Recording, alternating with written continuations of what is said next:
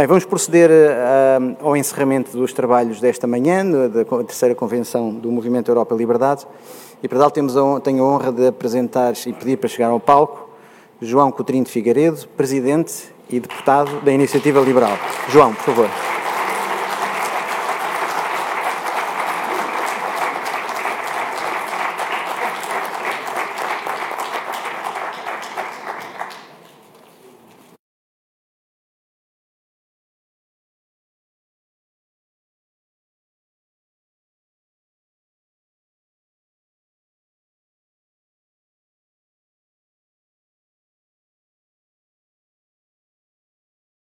Um abraço ao Jorge Marrão e ao Paulo Carmona por mais esta extraordinária organização, pela forma como vocês têm sido atacados. Alguma coisa devem estar a fazer bem, porque das várias coisas que vos chamaram, Estados Gerais da Oposição, Aula Magna das Direitas, o que é que havia mais? Uh, projeto subversivo de grupos económicos.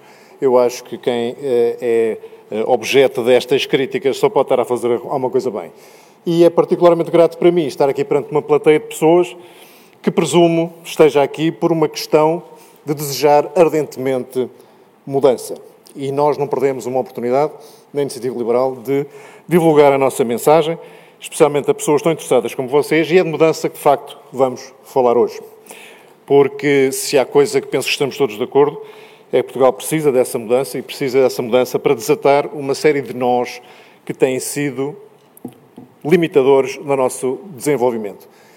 E o primeiro desses nós que eu gostava de falar talvez seja o nó mais frequentemente mencionado, que é o nó da estagnação económica. Os indicadores indicam esta estagnação, em alguns casos indicam até o retrocesso. No que diz respeito ao crescimento, é muitas vezes mencionado que nos últimos 25 anos, e não é demais recordar que são 25 anos em que o Partido Socialista tomou, teve o poder durante 18, a nossa taxa média de crescimento anda à volta do 1%. Isto é a definição prática de estagnação. Nesses 25 anos fomos ultrapassados pela, por Malta, pela República Checa, pela Eslovénia, pela Estónia, pela Lituânia.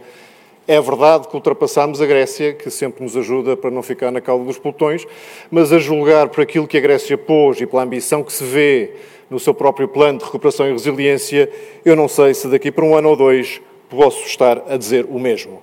Deixámos, de facto, de crescer. E isto devia ser o principal motivo de preocupação de todos nós, não só pelo mero tema do crescimento económico em si, mas porque sem crescimento económico, boa parte dos problemas que ainda hoje vamos falar não terão solução, ou certamente não terão solução fácil. Os salários devia ser algo que nos preocupa sobremaneira fazer crescer sucessivos aumentos do salário mínimo, cujas consequências seriam matéria de uma outra uh, conferência, nada mais tem feito do que aproximar o salário mínimo do salário médio, que é a verdadeira luta que nos devia preocupar. O salário médio em Portugal não cresce, não cresce com significado. Temos hoje, em termos de poder de compra, um salário mediano bruto que é o segundo mais baixo da União Europeia, em termos de poder de compra. O segundo mais baixo. Isto não é só estar na Liga dos Últimos, isto é correr o grave de risco de despromoção. E, finalmente, a produtividade, talvez o indicador avançado mais útil para perceber se daqui por uns tempos podemos estar a falar de salários mais elevados, a produtividade em Portugal é hoje, é hoje mais baixa em relação à média da União Europeia do que era há 25 anos atrás. Este dado devia chocar-nos a todos e especialmente a quem governa. 25 anos envolvidos, temos uma produtividade que é inferior, em termos percentuais, à média da União Europeia do que era nessa altura. E isto é uma, um atestado de fracasso cuja importância eu não posso deixar de sublinhar. Continua a faltar-nos dimensão, continua a faltar-nos inovação e continua a faltar-nos marca para podermos dar este salto de produtividade, sem o qual não teremos salários uh, dignos em Portugal. O tema da fiscalidade, muitas vezes mencionado. Em 2020, já, já sabemos, já foi confirmado, bateu-se mais um recorde de carga fiscal que se cifrou em 34,8%. Em termos práticos, foi feito o cálculo há poucos dias, nós temos aquele famoso dia da libertação fiscal, o dia em que deixamos de trabalhar para o Estado e começamos, começamos a trabalhar para nós próprios. Em 2010, esse dia de libertação fiscal era 12 de maio, 133 dias a trabalhar para o Estado. Em 2010, em 2000, desculpa, em 2019, nove anos depois, esse dia passou para 15 de junho, 166 dias, e em 2020, o dia da libertação fiscal calhou a 25 de junho, num ano só, subimos 11 dias do, do dia da libertação fiscal. Portanto, não admira que o International Tax Competitive Index do ano passado coloque Portugal no 33º lugar da competitividade fiscal nos 36 países da OCDE. Portanto, um sistema fiscal incapaz de atrair investimento, de incentivar investimento, e se isso não fosse suficiente, um sistema fiscal que empurra os melhores de nós para o exterior, onde as empresas têm que pagar 40, 50, 60% mesmo, menos, para proporcionar um salário líquido igual. E neste contexto de dificuldades e nestas, neste cenário de estagnação, o que é que o Governo se prepara para fazer? Pois prepara-se para fazer agarrar-se a uma tábua de salvação chamada Bazuca, ou Plano de Recuperação e Resiliência, e é muito triste que este seja visto como uma tábua de salvação, acentua um fenómeno de dependência em relação à União Europeia e é negociado, ainda por cima, nas costas dos portugueses. Vem-se a saber que as coisas principais que vão fazer parte desse plano acabam por ser negociadas em Bruxelas e não em Portugal, nos órgãos próprios. E mesmo esta versão uh, do, do PRR apresenta uma dificuldade enorme de uh, vir a ser implementada com sucesso. Ela não contém, de facto, uma visão diferente para o país. As suas prioridades estão erradas. Menos de um terço dos fundos são dedicados ao investimento privado. Compara pessimamente com outros países que estão no mesmo campeonato que nós. Já falei da Grécia, podia falar da Itália. A própria Espanha tem um plano mais ambicioso do que nós, e num tema que devia ser central para a recuperação económica, que é a capitalização das empresas, essa função fica entregue ao Banco de Fomento. Banco de Fomento esse, cuja estrutura ainda ninguém entendeu muito bem, mas que já se percebeu que vai ser chefiada por Beatriz Freitas, uma senhora que tem certamente muitas qualidades, mas uma delas não será ter sido durante anos membro do gabinete do Ministério da Economia e não ter qualquer relação com a economia real e toda a estrutura de controle e decisão deste plano de recuperação e resiliência é labiríntica. Um, vamos ter um, um, conjunto de órgãos a gerir e a controlar o plano de recuperação e resiliência, sem experiência de empresa, com muito pouca visão estratégica e com uma necessidade de aprovar projetos que vão ter duas a três vezes o dobro ou o triplo dos fundos disponíveis do que tinham os fundos estruturais e vamos usar basicamente a mesma lógica. A única coisa boa que pode funcionar aqui, eh, e aí permitam-me puxar aqui a, base, a brasa à minha sardinha, é um portal de transparência que a Iniciativa Liberal conseguiu fazer aprovar, apesar dos, dos protestos do Governo, e vamos ver se fica a funcionar nos moldes em que nós gostaríamos que ele funcionasse. Portanto, temos, perante este cenário de estagnação e de dificuldades, uma existência no investimento público, do qual talvez um exemplo eu ia dizer um bom exemplo, mas é de facto um péssimo exemplo daquilo que pode acontecer, é a facilidade com que o Estado decidiu, por exemplo, eh, auxiliar financeiramente a TAP. E eu achei que devia, hoje aqui uma vez mais, explicar os quatro ordens de motivos pelos quais o investimento público da dimensão e da natureza que se fez na TAP é um erro e corre o risco de ser um problema maior do que foi o novo banco, porque esse ao menos tinha um limite de compromisso de fundos públicos. A primeira ordem de razões pela qual é um investimento errado é, obviamente, uma questão de princípio. O Estado não tem nada que ser dono de uma companhia aérea. Há muitos Estados desenvolvidos que não têm companhias aéreas, dão-se muito bem, muito obrigado com isso, e não é necessário haver intervenção do Estado. O nosso princípio de lucros privados, prejuízos privados, aplicar-se aqui, aplicar aqui também. Depois, uma questão de proporcionalidade. A TAP levou, não sei se tem consciência disto, como, com o pretexto de auxílio em dificuldades provocadas pela pandemia, mais de metade dos apoios que levaram todas as outras empresas portuguesas vítimas do mesmo fenómeno. A TAP levou mais de metade dos apoios que todo o resto da economia levou. Portanto, isto é uma desproporcionalidade quase imoral em tempos de tanta necessidade. Depois, por motivo de incompetência, porque de facto há muita incompetência na decisão e no processo que levou à decisão.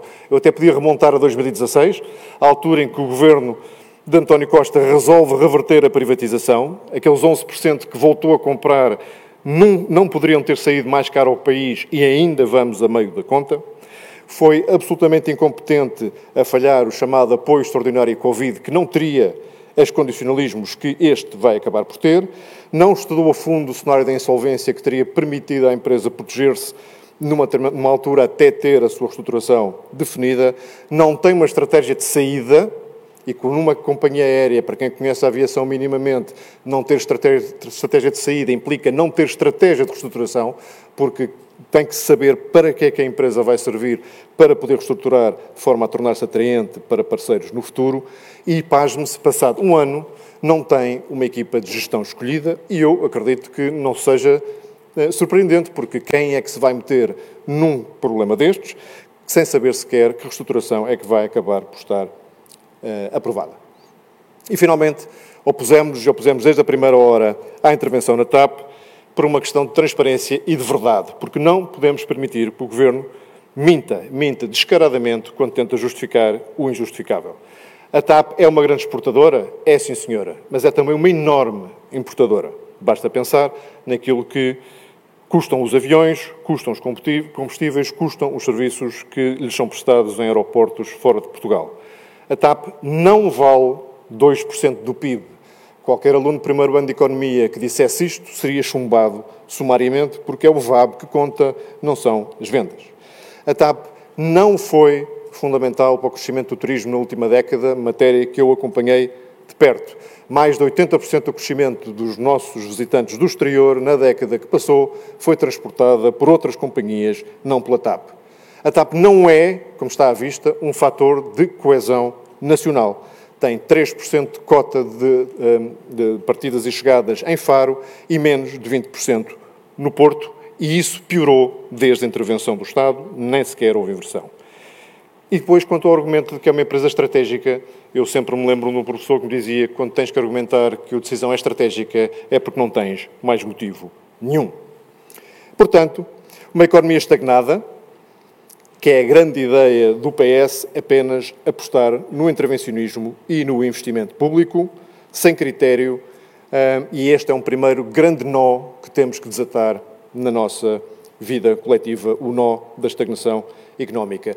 E em relação aos, à falta de escrutínio ou à falta de análise que estes investimentos têm tido, não sou só eu que o digo, o próprio mentor do projeto e da visão estratégica que subjaz ao PRR, o professor António Costa e Silva, foi o primeiro a dizer que não há qualquer espécie de esforço de fazer análise custo-benefício dos investimentos que estão previstos no PRR. Um segundo nó que temos que desatar, eu gostaria de chamar o desalento social. Sente-se uma sociedade particularmente adormecida, receosa, sem iniciativa e a descrever totalmente um elevador social que deixou de funcionar e, em especial, da escola, da educação, como fator primeiro desse elevador social, que está claramente avariado.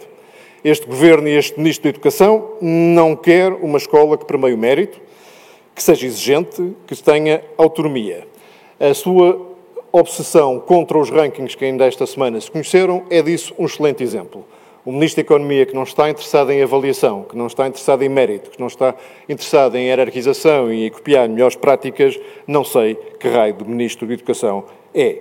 E para mais, esta pandemia deixou na nossa escola, no nosso, no nosso sistema de educação, um atraso de aprendizagem imensamente preocupante, em relação ao qual não ouvimos um único plano consistente de recuperação os nossos jovens estão provavelmente condenados a perder anos da sua vida e anos da sua educação a tentar recuperar aquilo que nestes anos de pandemia eh, deixaram para trás.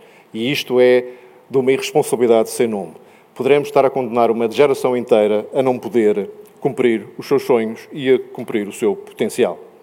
Esta sociedade que está adormecida, que está receosa, como eu disse, tem muito a ver com o facto de termos um Estado que está refém dos interesses de um único partido. O Partido Socialista tem tomado conta do aparelho do Estado e na sociedade em geral é comum a sensação de que é fundamental ter o cartão do partido para poder subir na vida. É a sensação que o PS em tudo manda. Em tudo manda quando transfere diretamente o Ministério das Finanças para o Banco de Portugal Mário Centeno, quando substitui o Presidente do Tribunal de Contas porque era incómodo, quando substitui a Procuradora-Geral da República, Joana Marques Vidal, porque era ainda mais incómoda, quando substitui Teodora Cardoso, Cardoso no Conselho de Finanças Públicas, porque era muito incómoda, quando nomeia bois para a Segurança Social sem qualquer espécie de currículo, quando altera a seu bel prazer o modelo de eleição das CCDRs, e aí, tem que dizer, com pena, com a ajuda do PSD, acaba com os debates quinzenais e com as listas de independentes nas eleições eleições autárquicas, e isso só não foi pior porque o PS também, ao seu bom jeito, às tantas, puxou o tapete ao próprio PSD e reviu as normas mais gravosas dessa legislação. E depois, meus senhores, meus amigos, ainda mais preocupante, e aqui falo por experiência própria, começa a sentir-se uh, com mais frequência e em várias circunstâncias medo. Medo de dar a cara, medo de, de criticar, medo de integrar listas, no nosso caso, nos Açores, nas autárquicas, nas universidades, quando queremos constituir núcleos, pessoas que estão próximas das nossas ideias, mas não querem dar a cara. Isto é um motivo de enorme preocupação, é um nó de desalento social que temos, efetivamente, que desatar o mais rapidamente possível. Isto leva-me ao terceiro nó, aquilo que eu chamo uma cultura de desresponsabilização. Ninguém é imputável, ninguém é responsável por nada em Portugal e o Governo é o primeiro a dar este péssimo exemplo. A Ministra da Justiça aldrava no processo de escolha do Procurador Europeu, nada se passa. O Ministro do Ambiente mete os pés pelas mãos nas barragens da EDP e tem uma Secretária de Estado que utiliza o cargo para negócios de uma empresa própria, nada se passa. A Ministra da Cultura inventa umas raspadinhas do património que ainda hoje estou para perceber exatamente como é que passou no crivo qualquer pessoa de bom senso, nada se passa. E depois temos o campeão da inimputabilidade, já sabem, no Ministério da Administração Interna, o Ministro Cabrita, responsável por coisas tão pouco dignas como as golas antifogo, que afinal eram inflamáveis, pela morte de Igor Omeniuk à guarda do CEF, por deixar acabar um contrato do Ciresp uh, sem, sem alternativa uh, meses da época de incêndios, com a confusão e a baralhada que foi Odmira, com a falta de preparação que constituiu os festejos do Sporting e nada se passa não é um país que possa progredir com este nível de inimputabilidade e desresponsabilização. E devo-vos dizer que, tendo estado as últimas semanas muito envolvido, como é público, na Comissão de Inquérito ao Novo Banco, o Novo Banco também é um caso de desresponsabilização. O relatório Costa Pinto, que foi conhecido este ano, prova enormes falhas na supervisão, nada se passa. A resolução do banco foi feita na altura com insuficiências de capital, gera a necessidade de discutir os prejuízos que se calhar já deviam estar reconhecidos todos os anos, nada se passa. O Primeiro-Ministro e o seu, na altura, Ministro das Finanças, disseram que não haveria custos para o contribuinte e se há coisa que temos a certeza que há, é custos para o contribuinte e nada se passa. E só se passa algo porque é mais mediático e é mais caricato quando aqueles inenarráveis devedores aparecem nas audições a fazer pouco de nós. E não são esses que eu certamente vou defender, mas aparecem na agenda porque interessa ao Bloco de Esquerda. Interessa fazer com que o discurso de ódio ao lucro prolifere e que uh, haja uma atitude anticapitalista generalizada e isso nós não podemos permitir. E é, portanto, a altura aqui de fazer um reconhecimento público e dar uma palavra de apreço às dezenas de milhares de empresários, de gente séria, de gente trabalhadora, que enfrentam todos os dias enormes dificuldades para produzir riqueza e criar emprego em Portugal. São os heróis a quem devemos muito e que temos a obrigação de defender, e assim fará a Iniciativa Liberal. Não são, não são aqueles que lá vão fazer aquelas figuras tristes é desta iniciativa privada que estou a falar que precisamos e eles merecem que alguém os defenda. Portanto, um país sem responsabilização, sem exigência, um país onde o mérito não conta, é um país sem capacidade para se desenvolver. Isto leva-me ao quarto e último nó que quero neste tempo que tenho falar, que é a inexistência de uma visão de longo prazo e de ambição para este país. Este governo não tem ideia como preparar o país para aproveitar as oportunidades que, apesar de tudo, esta transformação que a pandemia trouxe nos vai dar. Não há em nenhum documento oficial, em nenhum discurso oficial, qualquer coisa que nos diga como é que Portugal vai enfrentar as evoluções demográficas e os fluxos migratórios. As evoluções económicas, com as empresas a mudar de cadeias logísticas e os consumidores a mudarem de hábitos de consumo. As alterações financeiras, com a política monetária muito permissiva, muito expansionista e dívidas soberanas recorde as preocupações sanitárias de uma próxima crise uh, pandémica que possa vir no futuro e as alterações tecnológicas, incluindo aquelas que vêm da inteligência artificial ou das criptomoedas, só para dar dois exemplos, que haveria muitos mais. E os desafios geoestratégicos estão totalmente ausentes do discurso do Governo. A ascensão da China e as, mais, as suas mal disfarçadas ambições é um problema que temos enquanto país e enquanto comunidade também nos preocupar. E se têm dúvidas sobre isto, vejam com atenção o que consta da estratégia Rota e Seda, vejam as manobras militares no Mar do Sul da China, eh, o internamento forçado de centenas de milhares de uigures na província de Xinjiang e digam-me se isso não é algo que devesse estar na prioridade de quem programa o futuro em Portugal. Portanto, o Governo não prepara nada disto, não nos prepara para o futuro, não mostra ambição, tudo é navegação à vista, com um único e exclusivo intuito: ganhar as eleições seguintes. Portanto, eu acho que é bem possível que nesta sala muitos de vocês concordem com este diagnóstico, com a necessidade de desatar estes nós que nos prendem. A estagnação económica, o desolente social, a cultura de desresponsabilização e a falta de visão de futuro e de ambição. Mas é bom também fique claro uh, aquilo com que podem e não podem contar com a iniciativa liberal. Em primeiro lugar, não contem connosco para promover esta narrativa patética da máquina de propaganda do Partido Socialista de que a pandemia é, corresponde à derrota dos sistemas e dos modelos liberais. Não há nada de mais ridículo. Foram os países liberais que melhor reagiram nos seus sistemas de saúde, que não tiveram certamente nem a mortalidade em excesso, nem as listas de espera que a pandemia em Portugal gerou. Na educação, onde os atrasos de aprendizagem desses países foram muito inferiores àqueles que Portugal sofre. E na economia, onde poucos países caíram mais da economia do que em Portugal, e não me venham dizer que é só por causa do turismo. E dizer que os liberais se tornaram estatistas porque numa emergência como a que tivemos, exigimos que o Estado apoiasse quem o Estado obrigou a encerrar, é tão ridículo como eu dizer que o Partido Socialista se tinha tornado um perigoso partido fascista porque decretou o encerramento de fronteiras, ou o recolher obrigatório, ou as limitações à circulação de pessoas, ou as limitações ao direito de reunião. E esta insistência ridícula, repito, nesta narrativa, só mostra que o PS tem medo da, da, da ideologia liberal, da iniciativa liberal, e é muito importante desacreditar as nossas ideias.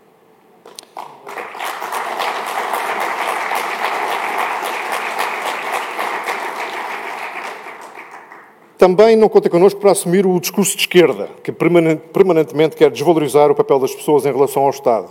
E aqui tenho que dizer, não contem connosco, especialmente quando esse discurso de desvalorização das pessoas vem do próprio campo não socialista.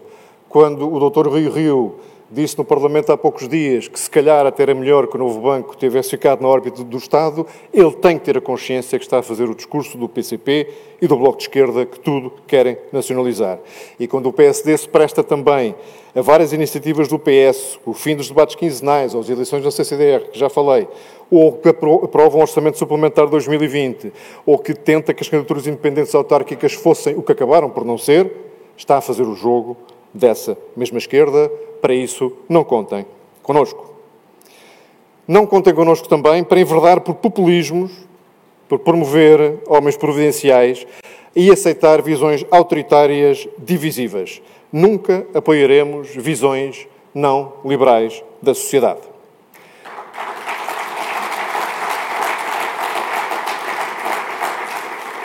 Não contem connosco para deixar o campo aberto à esquerda nos temas que mais interessam aos nossos jovens e que a direita tem perdido, tem que ser dito, por falta de comparência. Nós aí estaremos e nós aí faremos tudo para continuar a atrair tantos jovens como temos conseguido atrair.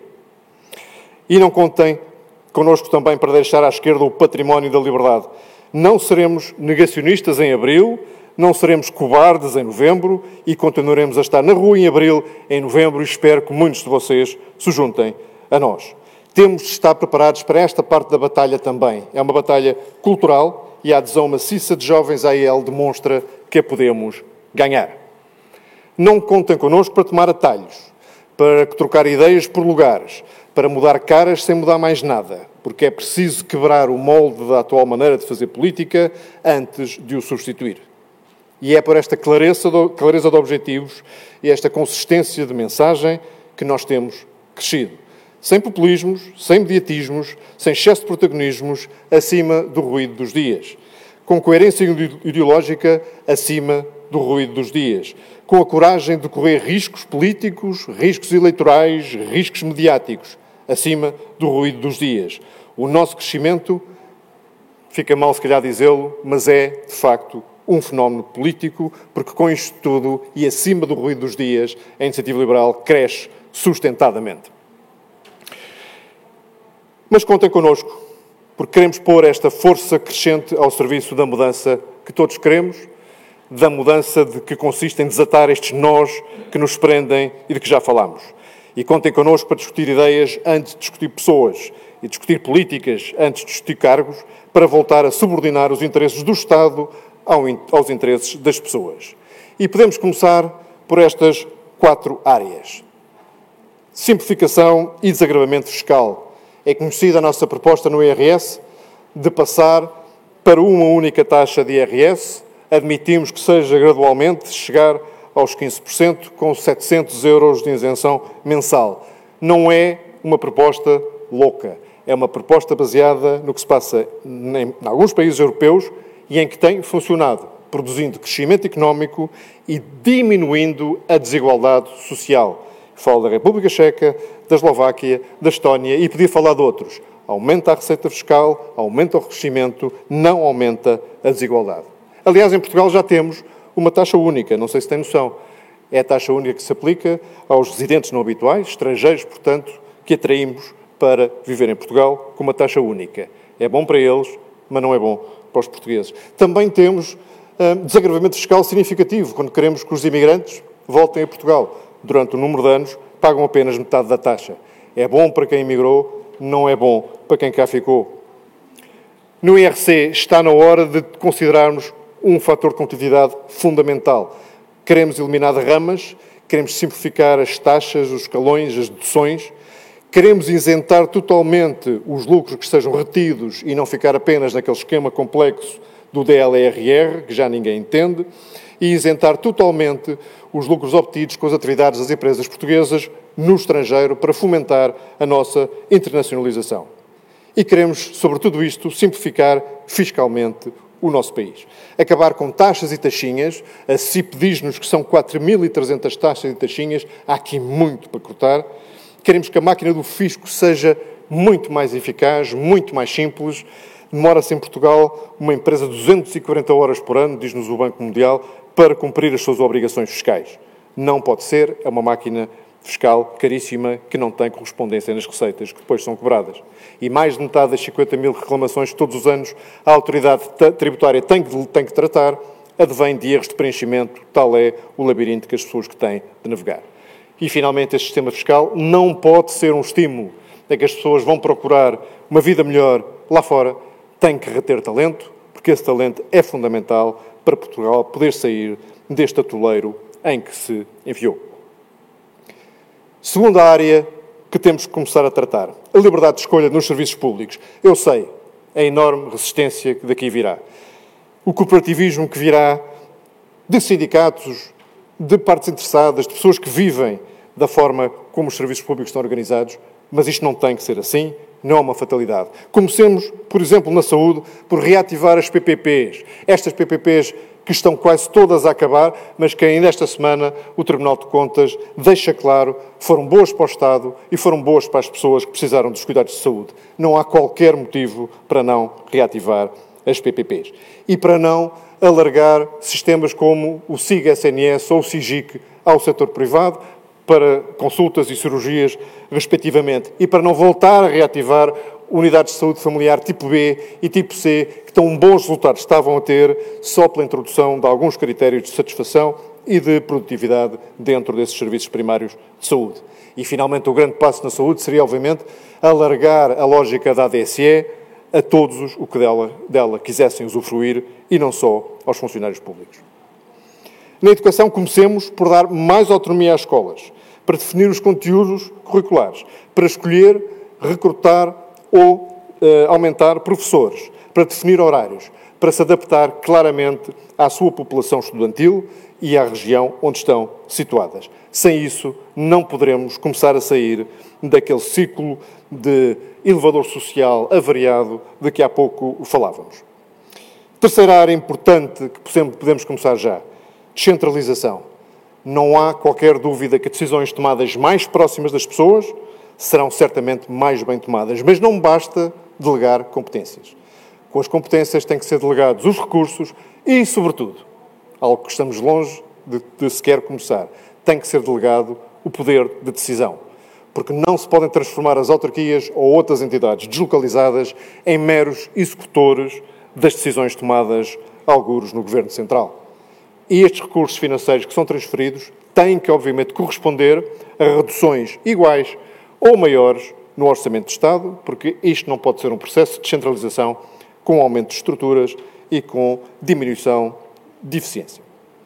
E, finalmente, o tema da transparência. Temos que ter um país muitíssimo mais transparente, muitíssimo mais responsável. Esta discussão que vai começar agora mais a sério sobre a Estratégia Nacional contra a Corrupção, estaremos nessa discussão, faremos as nossas propostas que tentam evitar que temas como enriquecimento ilícito voltem a chumbar no Tribunal Constitucional.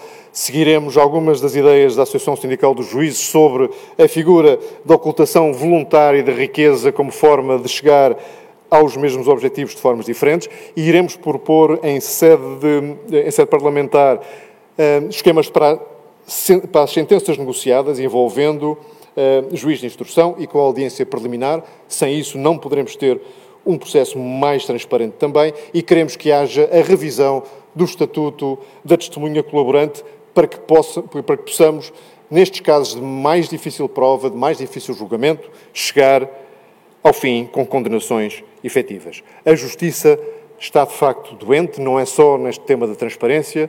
Não posso deixar de dar uma palavra relativamente à Operação Marquês, que aqui o mês passado tanta tinta fez correr. A Operação Marquês mostra o grau em que esta Justiça está doente e tenho, tenho que o dizer. O Ministério Público falhou. Falhou porque das duas uma, ou José Sócrates era inocente e então está há demasiados anos a ser julgado em praça pública e o Ministério Público permitiu fugas de informação que contribuíram para esse julgamento popular, ou José Sócrates está, é culpado, não é inocente, e o Ministério Público foi incapaz de até agora fazer uma acusação que seja consistente. Finalmente, neste tema, é absolutamente crucial aumentar os mecanismos de escrutínio e de responsabilização, mais monitorização, mais dados abertos, mais envolvimento das pessoas no escrutínio do que o Governo faz, ou, sobretudo, do que o Governo não faz. Meus amigos, não vos quero tomar muito mais tempo, quero deixar, queria-vos deixar com esta mensagem final. Tenho noção de que aquilo que vos disse é apenas um pouco do muito que há a fazer em Portugal. Os quatro nós que temos que desatar e que eu falei aqui hoje são apenas alguns dos muitos nós que temos que desatar, mas temos que começar e queremos começar por aqui. Portanto, quem quiser construir um Portugal que seja mais livre, mais aberto e mais capaz. Nesse Portugal onde haja liberdade e responsabilidade. Esse Portugal em que as pessoas só se sintam limitadas naquilo que podem fazer pelo tamanho das suas próprias aspirações. Esse Portugal, quem queira construir esse Portugal, pode contar com a iniciativa liberal. Desataremos juntos esses nós e faremos de Portugal um país muito melhor. Muito obrigado.